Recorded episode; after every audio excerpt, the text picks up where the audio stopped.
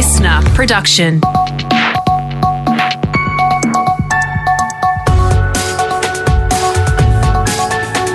Australia Today's Morning Agenda with Natasha Belling.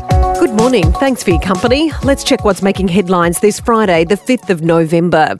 A man has been charged overnight in relation to the abduction of Cleo Smith in Western Australia.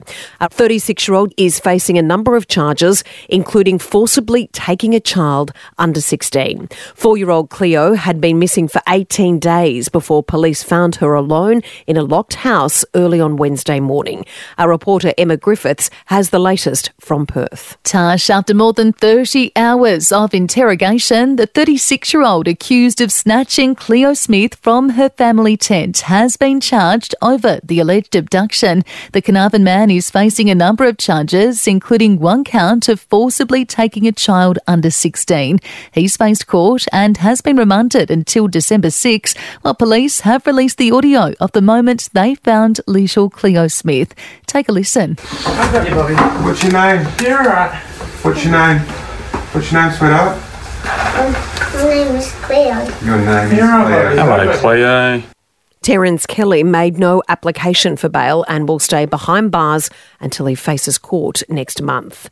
Australia is expected to hit the 80% double vaccinated milestone this weekend, but some states and territories are still lagging behind. Queensland, Western Australia and the Northern Territory are still sitting around 65% fully vaccinated. Meantime, Catherine in the Northern Territory has been plunged into a 72-hour snap lockdown after a contract worker at the RAAF base tested COVID positive.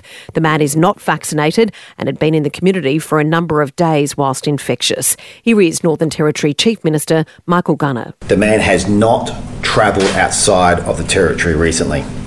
That means he caught the virus inside the Territory. We don't know where and we don't know when, but this is community transmission. We're set to find out today when the WA borders will reopen, with Premier Mark McGowan to reveal the state's COVID roadmap. AMA WA President Dr. Mark Duncan-Smith says authorities need to take a cautious approach. They absolutely have to be cautious. We're in a COVID death zero state at the moment, and effectively what we're doing is inviting COVID into the state that will cause deaths, and it needs to be done very carefully and very conservatively. And border restrictions have eased further overnight, allowing more people to travel between New South Wales and Victoria. People entering Victoria will still need a permit and have to comply with any vaccine mandates, while those entering New South Wales will have to be double vaccinated or risk lockdown restrictions. Meantime, Victorian and New South Wales leaders will push the Prime Minister to reveal the timeline for a COVID vaccine for children under the age of 12 during today's National Cabinet meeting. The lower dose Pfizer vaccine for children aged between 5 and 11 has this week been approved in the United States. Victorian Premier Daniel Andrews says it's important vaccines for younger children get rolled out as quickly and safely as possible. It'd be great to think that we could make a dent into that before the school year ended, rather than having them out and about all over the summer, hopefully doing what kids do over summer, having fun, but without the protection of being at least first dosed. So there'll be things we'll talk about at National Cabinet. And Britain has become the first country in the world to approve a game-changing antiviral COVID pill. The pill is used after someone tests COVID positive and helps reduce the risk of serious complications from the virus.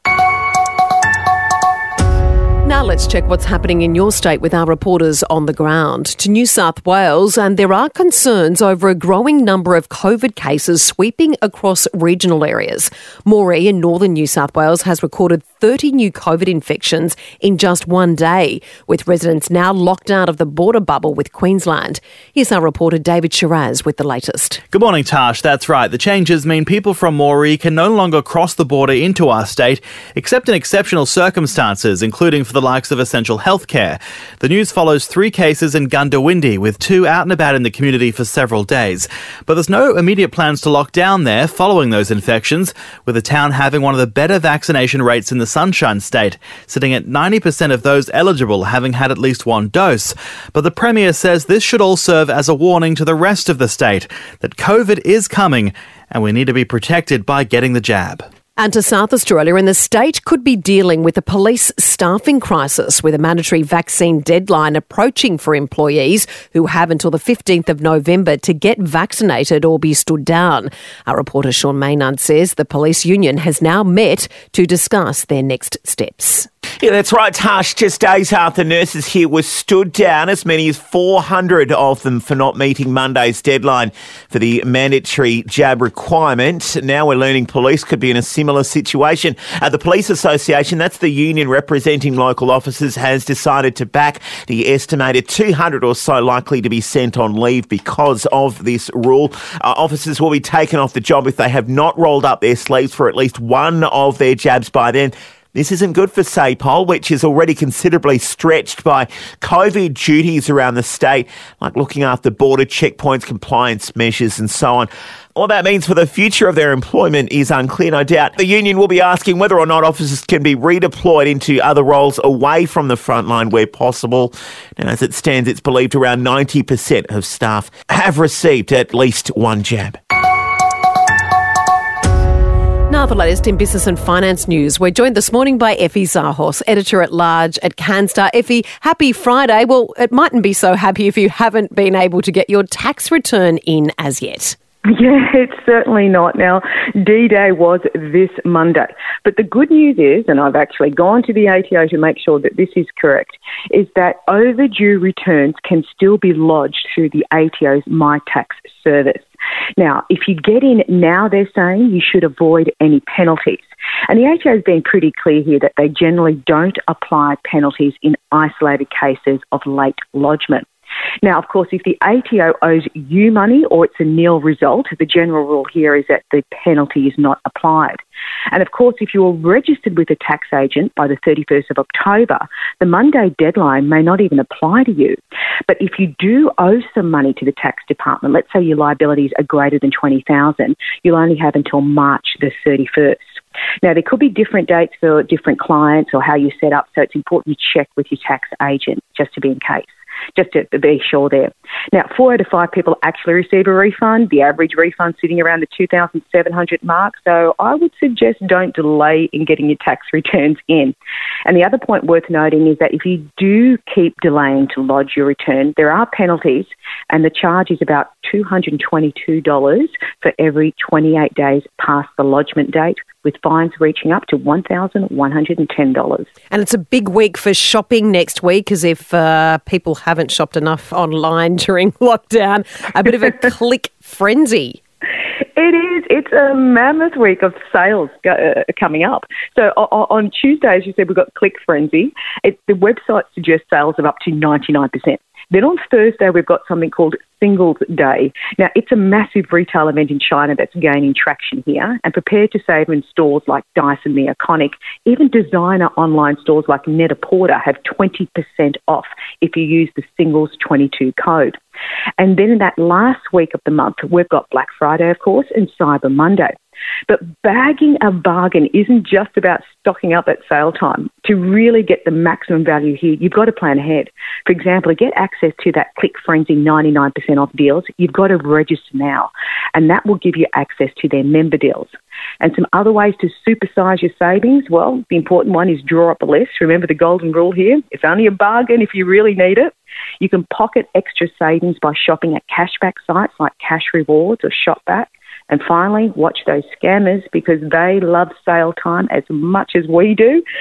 Look out for fake emails, of course, from DHL or Amazon that ask you to download an app or track or organise, delivery. Try and keep track of what parcels you're expecting. Excellent advice as always. You have a lovely weekend. Thanks, Effie. Thank you, Tash. Sport now with Brett Thomson. Brett, the Aussies made a big statement at the T20 World Cup last night. Good morning, Tash. They sure did. Adam Zampa's 5-wicket haul led them to a huge win over Bangladesh, skittling the Tigers for just 73. We chased that down in the 7th over. Aaron Finch with a quick-fire 40. The only thing that went wrong for Zampa in that dominant display was narrowly missing out on a hat-trick. So this is a good result for us in our hope of getting through to the semi-final. Still need to beat the West Indies tomorrow night. They lost to Sri Lanka at the T20 World Cup last night as well, and our run rate has lifted, which is another positive from that big win over Bangladesh, Tash. And this is interesting, Brett. A Melbourne Storm star is doubling down on his refusal to get vaccinated. And this will have big implications for Nelson Osofa-Solomona, who won't be able to take part in pre-season training or play home games in Melbourne until he gets the jab. Of course, under Victorian health rules, all authorised workers, including sports stars, need to be double vaccinated. He tweeted or posted an image last night on Instagram saying frontline nurses are kicking up a fuss. Maybe we should be asking more questions. It comes as his teammate Brandon Smith weighs up his future for 2023 and beyond.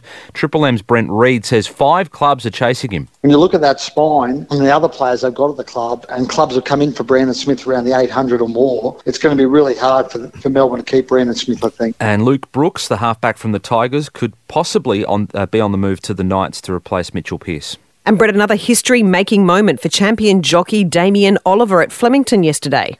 Yeah, in some ways pretty lucky to be riding yesterday, the 3-time Melbourne Cup winner. He copped a suspension for careless riding in the Melbourne Cup, but that doesn't start until Stakes Day tomorrow. Now, he was on board the favourite Willowee in the VRC Oaks yesterday, and he just got across the line. In fact, he told 10 he thought that they were running out of legs. I didn't know if I was going to get there till the last bit. The second horse had really looked like it had us, but I really asked her for a big effort late, and she responded really well. So that's a record equaling 7th win in the Oaks. And just some AFL news coming through this morning as well, Tash. Jeff Kennett has suggested he may stand down as Hawthorn president early. The former Victorian Premier wants the Hawks to start planning to find his successor, but he set no timeline for a handover.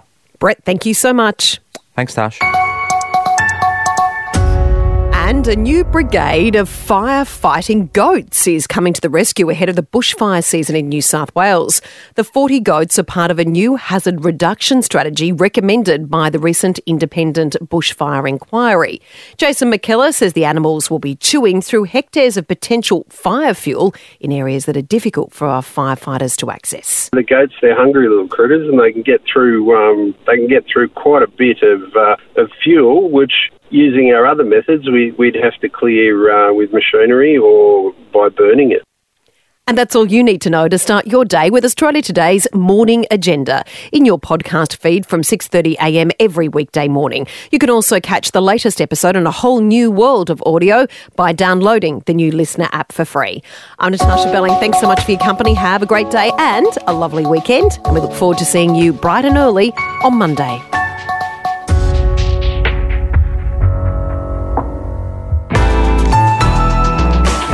Listener.